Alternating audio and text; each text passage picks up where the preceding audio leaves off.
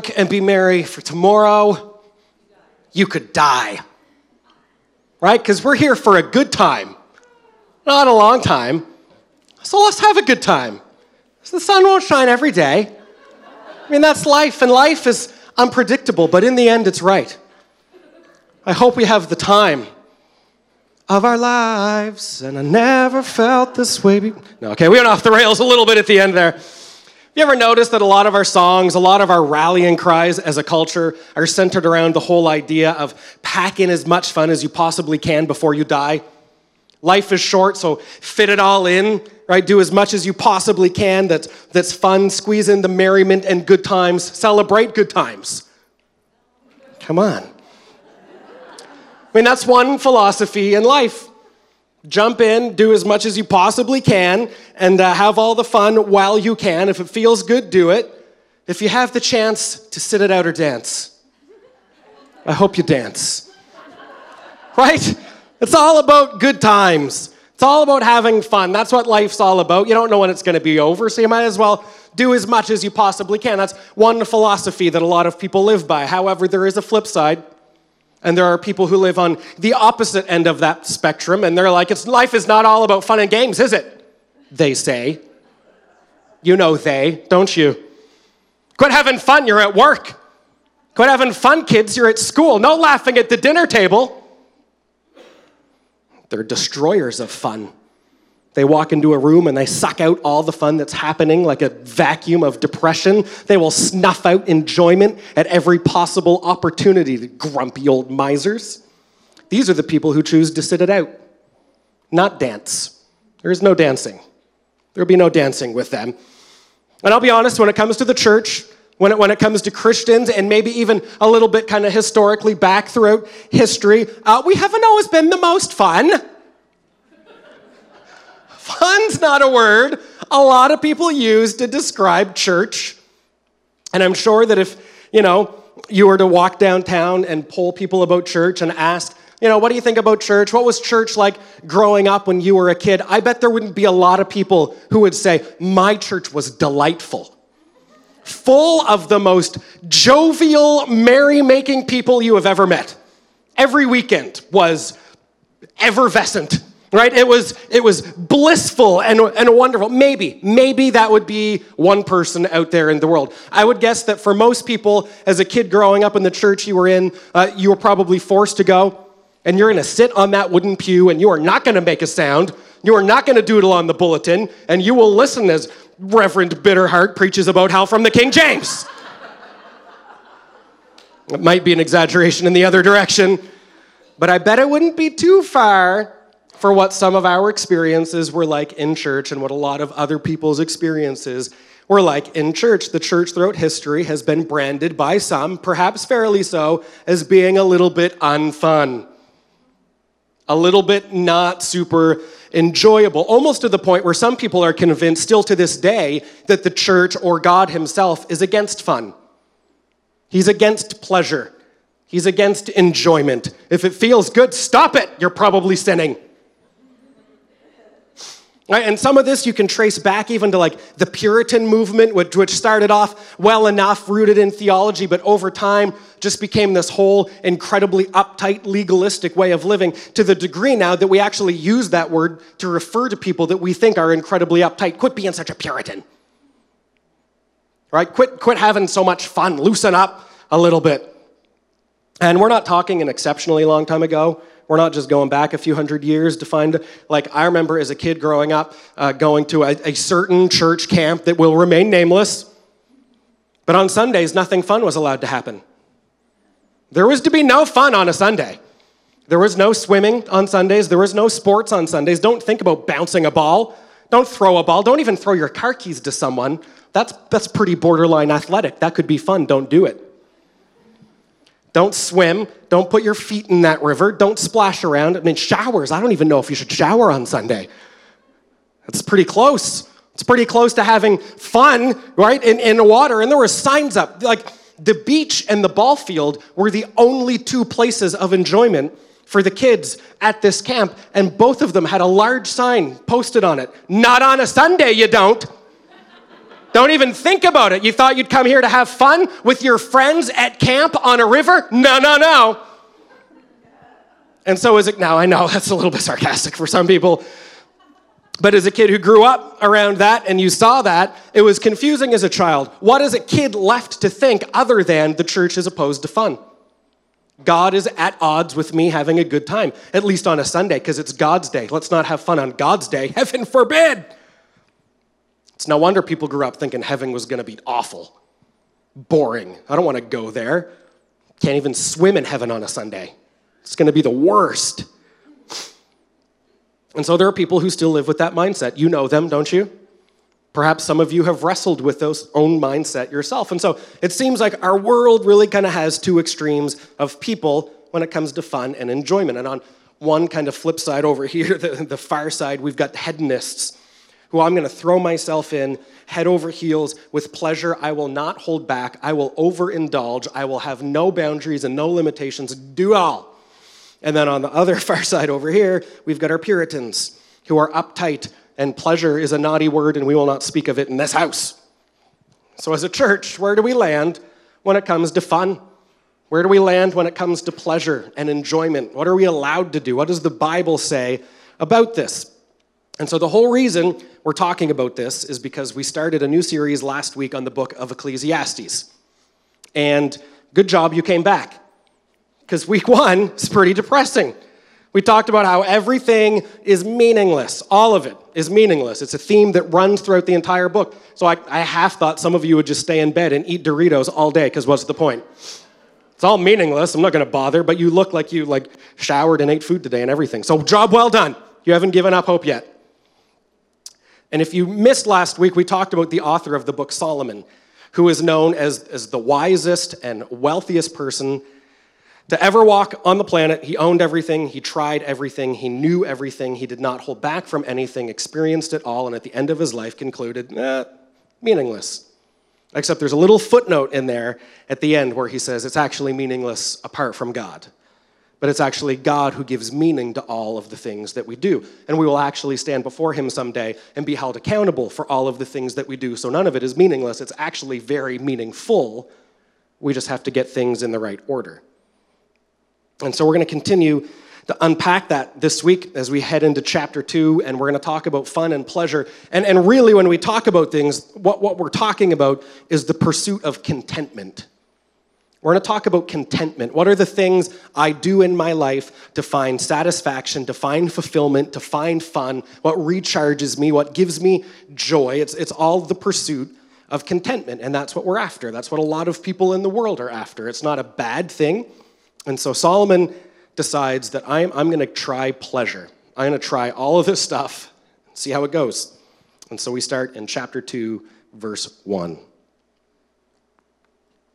says, I said to myself, it's a sign of intelligence. He was incredibly wise. He talked to himself.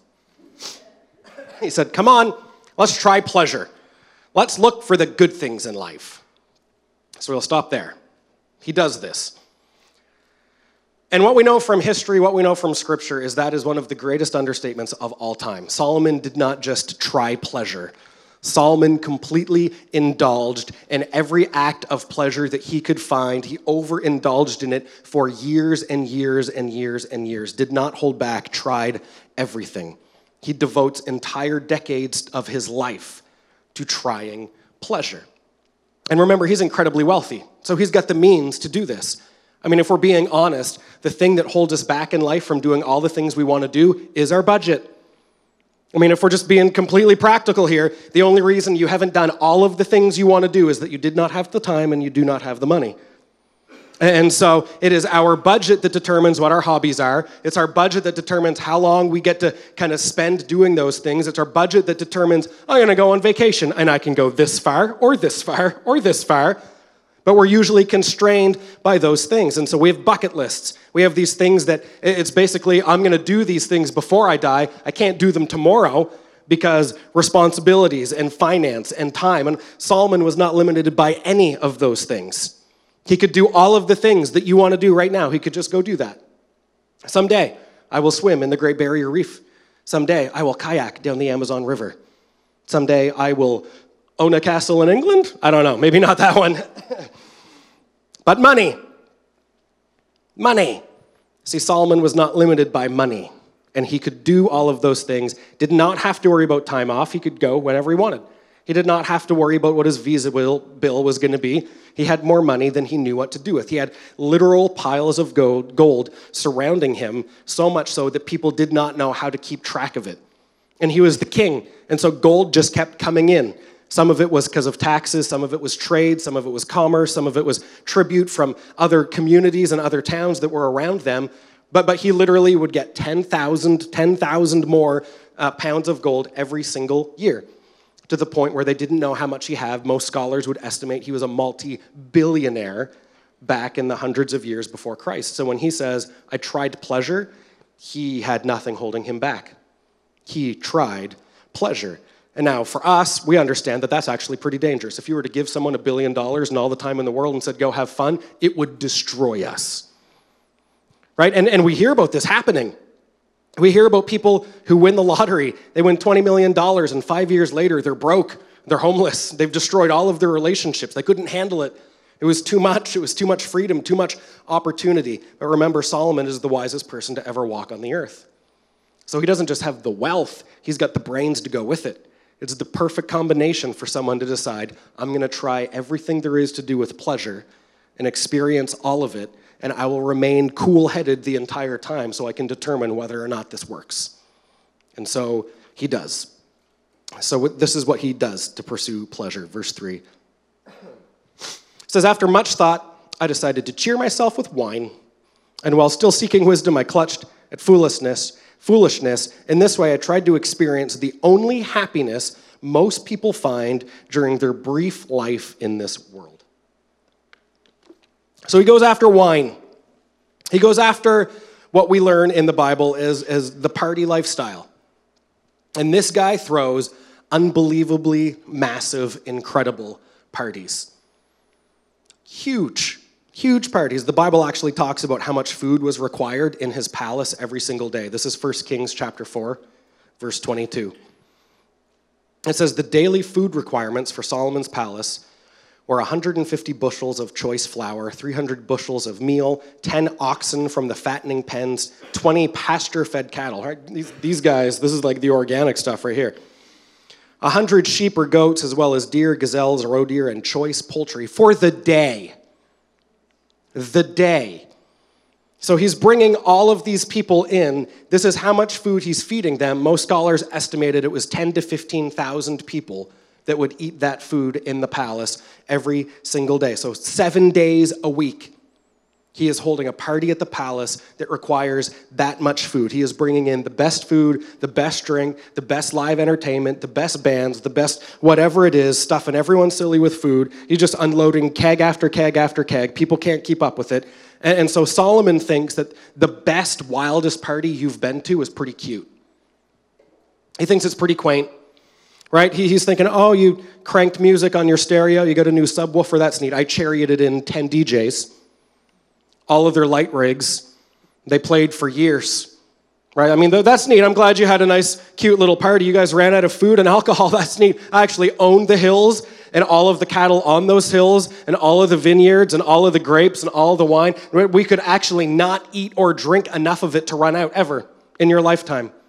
Which is going to keep going on and on and on. Oh, you had 100 people show up at your house party, didn't have room, the cops showed up. Neat. 15,000 people show up at my door every day to get a little experience of what it like to be me. This guy throw like you ever you ever known a one-upper? Like a guy who's, oh, so sick. Yeah, well, I was so sick once I died. Or you're like, everything you say, this guy can one up. Solomon could one up any party that you have ever been to any act of, of enjoyment that you've ever experienced. He's like, no, I did that. No one has partied like Solomon seven days a week for years. For years. He throws these parties, and all you can eat, and all you can drink, all you can do, he packs it all in. In verse one, he concludes I said to myself, come on, let's try pleasure. But I found that it was meaningless. It was meaningless. It took him a few years but it was long enough to discover it didn't work. So he moves on to the next thing.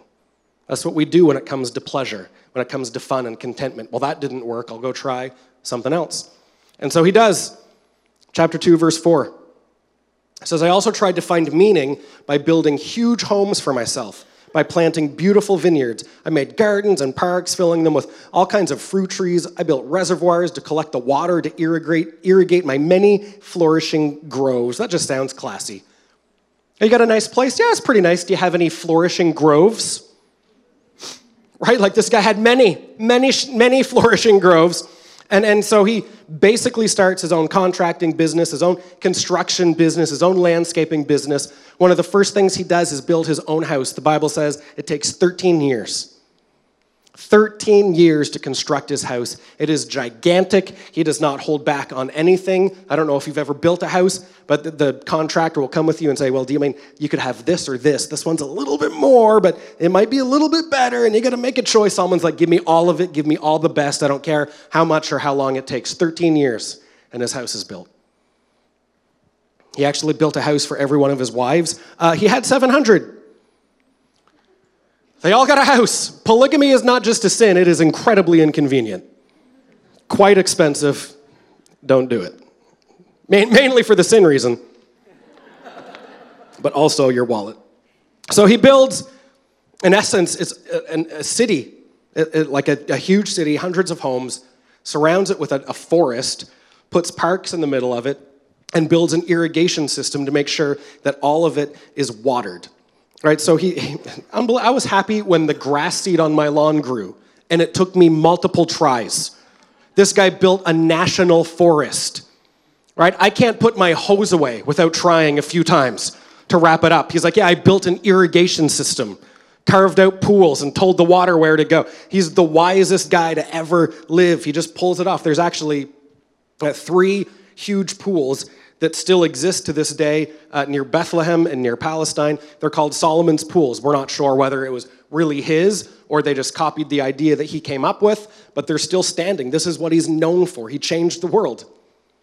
And so he builds all these things, and he found it boring after a decade or two. So he goes on to the next thing. That's what we do. Oh, that didn't work. I'll keep searching. And uh, we already talked about uh, what he's tried. He goes on to the ongoing accumulation of women 700 wives, 300 concubines. It's not a word you hear a lot, not in modern day. What a concubine was was someone who lived at the palace with him but held a lower status than wife, but they were still otherwise available, if you know what I mean.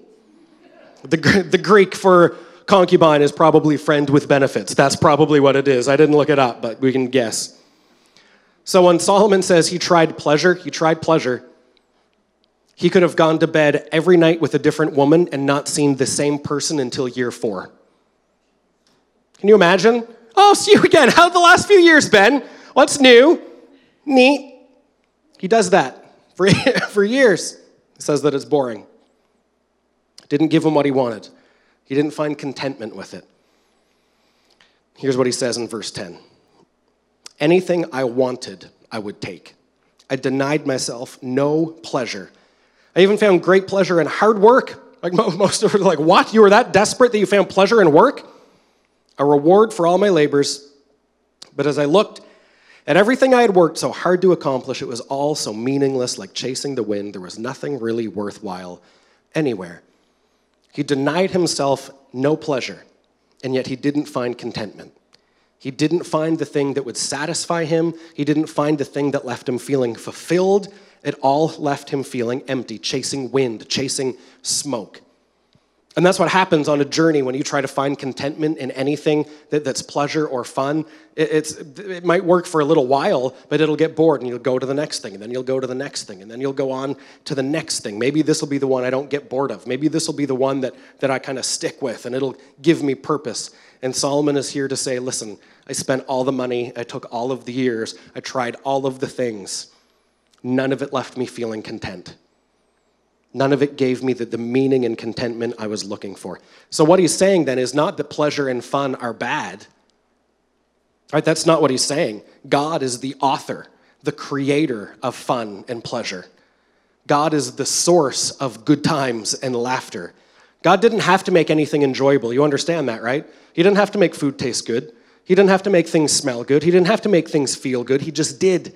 He gives us good gifts. He, he gives us things that are pleasurable and fun. It's the story of, of creation. Day one, he created it all. He's like, that's good. And day two, he finishes. He's like, that's also good. Day three, he's done. He's like, that's really good. All of his creation is good. Everything in it is good. Even sex. Listen, I know we tiptoed around it a minute ago. We don't have to be prudes, it's pretty good.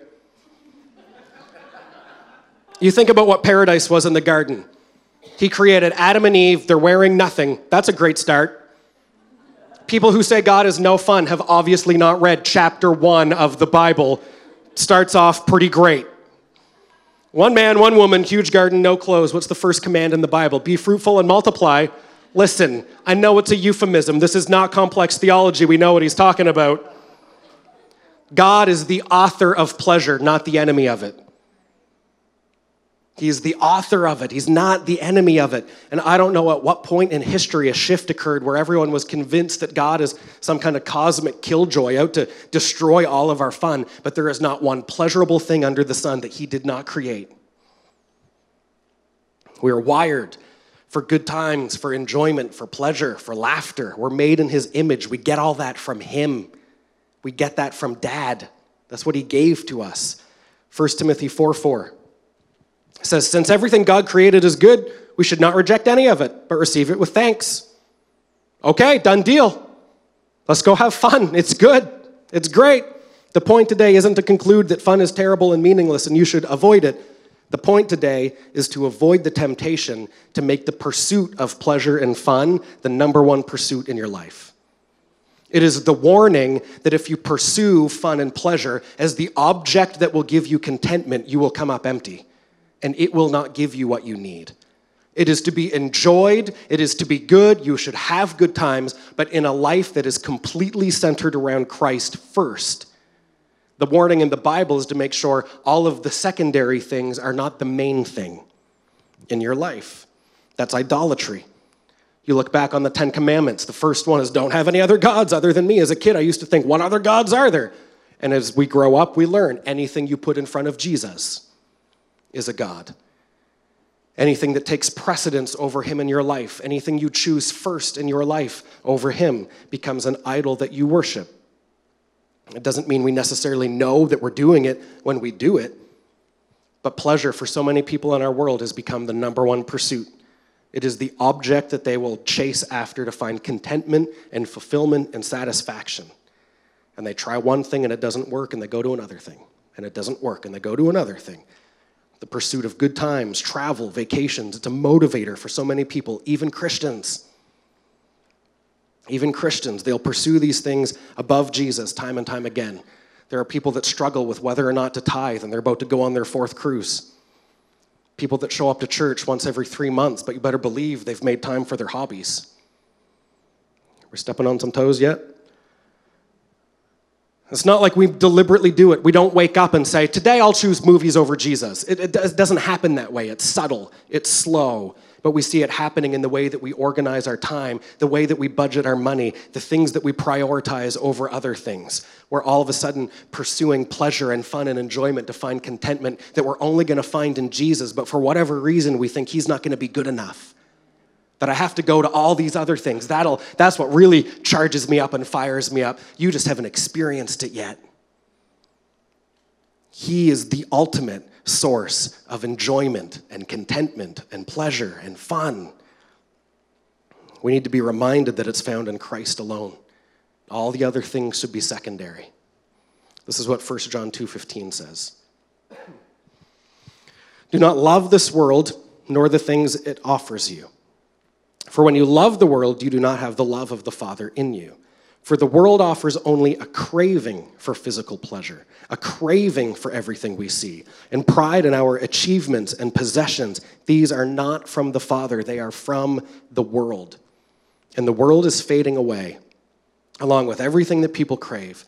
But anyone who does what pleases God will live forever. He's not saying that enjoyment and possessions and all of those things are not from God but it's the craving for more. It's the craving that I'll just need a little bit more. It's the craving for possessions. It's the craving, meaning that's what I hunger for. That's what I wake up and want. These are the things I'm thirsting for. That's like the woman at the well. Jesus is like, You can get me a drink of water and find out she's on husband number five. Why? Because, well, this is the thing that's going to give me contentment. This is the thing I keep trying to drink to find that, that will, will be the thing that quenches my thirst. And Jesus eventually says, Listen, you can drink that water all you want, you're still going to be thirsty. But anyone who drinks the water of life that I give will never thirst again. You're looking for it in all these other places, and I am the source. I'm the only one who can give you contentment. We think it's in pleasing ourselves that we'll find contentment. But it's in pleasing God, the Bible says, that we'll finally unlock our contentment. There's another verse I see all the time that gets taken out of context quite a bit Psalm 37 4. Take delight in the Lord, and he will give you your heart's desires. Have you ever heard this one? Have you used this one? People love to quote this verse as if to say, God's just going to give you what you want. God will give you the desires of your heart. We, we leave out that first line. No, if you delight in the Lord, then he will give you the desires of your heart. And, and what he's really saying there is that once you delight in the Lord, the desires in your heart might actually change. And the things that you were drawn to before might not actually hold the allure they once held for you because you found what you were looking at in him. You were found what you were looking for in him. Delight in him first, and all of these other things will be given to you and you will find enjoyment and satisfaction in them, but your contentment is to find delight in the Lord first. It's not about just God giving you whatever you want. We'll discover sometimes that our desires change. We don't have to keep jumping to the next thing once you find Christ. You don't have to keep drinking water until you find Christ, and He is the one that quenches it. But our world, our world keeps searching keeps looking. You know what bizarre cultural phenomenon really confuses me right now? Uh, the toy unboxing videos on YouTube. Does anyone know what I mean? Anyone have kids in here and your kids watch kids open up toys on YouTube? Or just unboxing videos in general. People unbox things on YouTube all the time. And, and it's just this weird thing. There's a kid, six year old kid, who made $11 million last year on YouTube. A true story. His name's Ryan six years old. There was an article on him in the Washington Post three weeks ago. He was the number eighth grossing YouTuber of last year. He opens toys. He has 10 million subscribers, and he made $11 million. See, why? Why do we watch people open up stuff on YouTube? We're just looking at stuff. Here's a box. Here's what was in it. Oh, it's what was on the box. Right? Here's the box, here's the video game. It's just a disc. I can't show you anything more than that, but it's, it's really neat. Here's the box of beauty supplies. It's, here's, the, here's the thing. You're just looking at what was on the box, but we're drawn to it. We want to see it. This is new. This is shiny. This is neat. I want that. I like that. I'll watch that. And and then we're like, oh, I can have that box at my house. And so you get it Amazon to your house and you open it up and I'm going to have my own unboxing video. You open it and you're like, there it is. I'm gonna go watch some more. I see, I like that one. That one's neat. Let's get that one. And it shows up when and this old stuff, that's old now. I need a new thing. And we're drawn to the next thing and the next thing, the next new thing, the next shiny thing. We desire what we don't have. And it's this endless pursuit of, of searching for contentment. So, what do we do with this? Pleasure and fun, they're not bad. But they're not going to give us what we're ultimately looking for until we find it in Christ. Didn't give Solomon what we needed, what he needed and it won't give what, what we need. So, what do we do? What's our solution? The Bible tells us 1 Timothy 6 6. It says, Yet true godliness with contentment is itself great wealth. After all, we brought nothing with us when we came into the world, and we can't take anything with us when we leave it. So if we have enough food and clothing, let us be content. Did you catch that? If you have enough, you should be content. Paul says, Be content with what you have. If it's enough, great. Godliness plus contentment, that's wealth. It's not about more stuff and more fun. It's about choosing to look at what you have right now and saying, This is enough. This is good. I can be satisfied with this. And Paul would know. Paul's not, you, you just know he's not a guy that's just writing this because it sounded good. Paul's a guy who lost everything he had.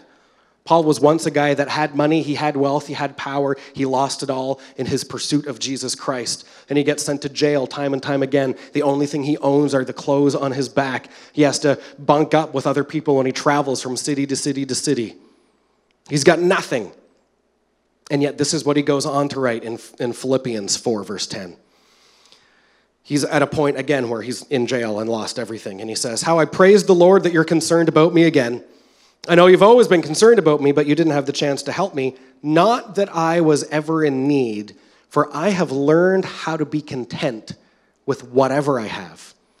I know how to live on almost nothing or with everything. I have learned the secret of living in every situation, whether it's with a full stomach or empty, with plenty or little, for I can do everything through Christ who gives me strength. So we often see that verse, and we see it when people talk about victory and finding their power in Jesus. I can do all things through Christ. That's great. But the context was contentment. The context is saying, God will give me the strength to be content with whatever it is my life looks like. In other words, your circumstances do not dictate your contentment, but you choose to be. Paul says, I learned how to be content. It's really unfortunate that he said that because I wish it wasn't true. But he says, I learned. Church, contentment is a learned quality. That means you can develop it, it means you can get better at it, it means that you choose to do it. I'm going to learn how to be content with what I currently have. Paul says, I was content when I had a lot. That was great. And I lost everything, and I still learned how to be content because God gave me the strength to do that. Paul's circumstances didn't control him, but he found contentment in Christ, and all of the joy in his life flowed out of that. That's what gave him satisfaction and fulfillment. And so the same should be with us. Our contentment shouldn't be dependent on our circumstances, our possessions, on our next trip, on our next vacation, the toys that we've got in our house. We can learn to be content when we've got nothing. Because God can give us the strength to do that. And so, some challenges for us this week as we continue to learn how to be content in our own lives. One of them is change the way that you look at your stuff. So many of us look at our stuff from the viewpoint of, this is all I have. What if you looked at your stuff as, I have so much? God has blessed me with so much. I have more than I need. I have an abundance of what I need and it's changing the way you think. See we think well i just i need a little bit more. I need a new shirt. I need a new pair of shoes. I need to go get a new whatever. It's like you really don't. You could be content. You could learn to be content with whatever it is you have right now. If christ gives you the strength. I'm, i want to challenge you guys to not buy stuff for a little while. This is hard. This is a challenge i gave myself last year. Said i'm going to go a month without buying anything Obviously, you can buy gas, you can buy groceries, you need to live, feed your kids, good land. But anything above and beyond that, no purchases, no drive through, no books, no movies, no apps, no, no toys, no games, no nothing. Just, I, I said, I'm going to go a month and I'm not going to buy anything. This should be easy. It was just Christmas. I got some things. They shouldn't be old now. They're old and I'm bored. It was so hard. I had a bunch of people join me on this journey. We made it like 72 hours and we are like, this is terrible. We need to unlearn some habits that we have built into our life that says my enjoyment and my pleasure needs to come from the next thing and the next thing and the next thing. And we need to get better at looking at the things we have and saying, I'm good with just this. In fact, if I lost all of this, I've still got Him and He's all I need. In fact, the call to Christ is a call to what? Deny yourself to take up your cross, to lose everything you own. And it's in letting go that you will actually find that you will get what you are looking for all along. We have been enslaved to our stuff, to our pursuit, to our enjoyment, to our things, our possessions, our pleasures. And the only way we can break it is to step away and say, I'm not going to do this for a little while. It will be so hard, but I dare you to do it. I dare you to ask Him to help you. You can do all things through Christ that gives you strength. You've quoted it before, just not about buying stuff. It's way harder. Contentment is found in Christ alone. And so maybe for some of us, it's just reorienting what our life is built around. It's reorganizing our calendar. It's reorganizing our budget. It's maybe rethinking our church attendance. What do you value? What do you think is going to give you your true contentment? It'll be hard, but if we don't, we will just discover what Solomon has already discovered on our behalf. It's all meaningless without God. He says in verse 24 of chapter 2. So I decided there's actually nothing better than to enjoy food and drink and find satisfaction in work. And then I realized these pleasures are from the hand of God. For who can eat or enjoy anything apart from Him? See, the world is trying to do these things apart from Him to find contentment. The goal all along is to find Him, and those things will actually find their purpose in God. Pleasure finds its purpose in God, but it will leave you empty without Him. It's the Turkish delight from the Chronicles of Narnia and you will devour it and it will seem great. And when it's done, you'll be like, gross, I want to die. It's because you did it without God. All of those things are good, but they are not intended to be God. They are gifts from God to be enjoyed from God when He is the one whose life we are centered around. When He is the one that we are pursuing to find contentment. Church, we should be the ones setting the bar for the rest of the world with what pleasure and enjoyment and fun and laughter looks like. Because no one gets it right except the church. So let's live it well. Let's enjoy life. Let's laugh a lot, but let's show the world that it's found in Christ and nothing else that we have. Amen.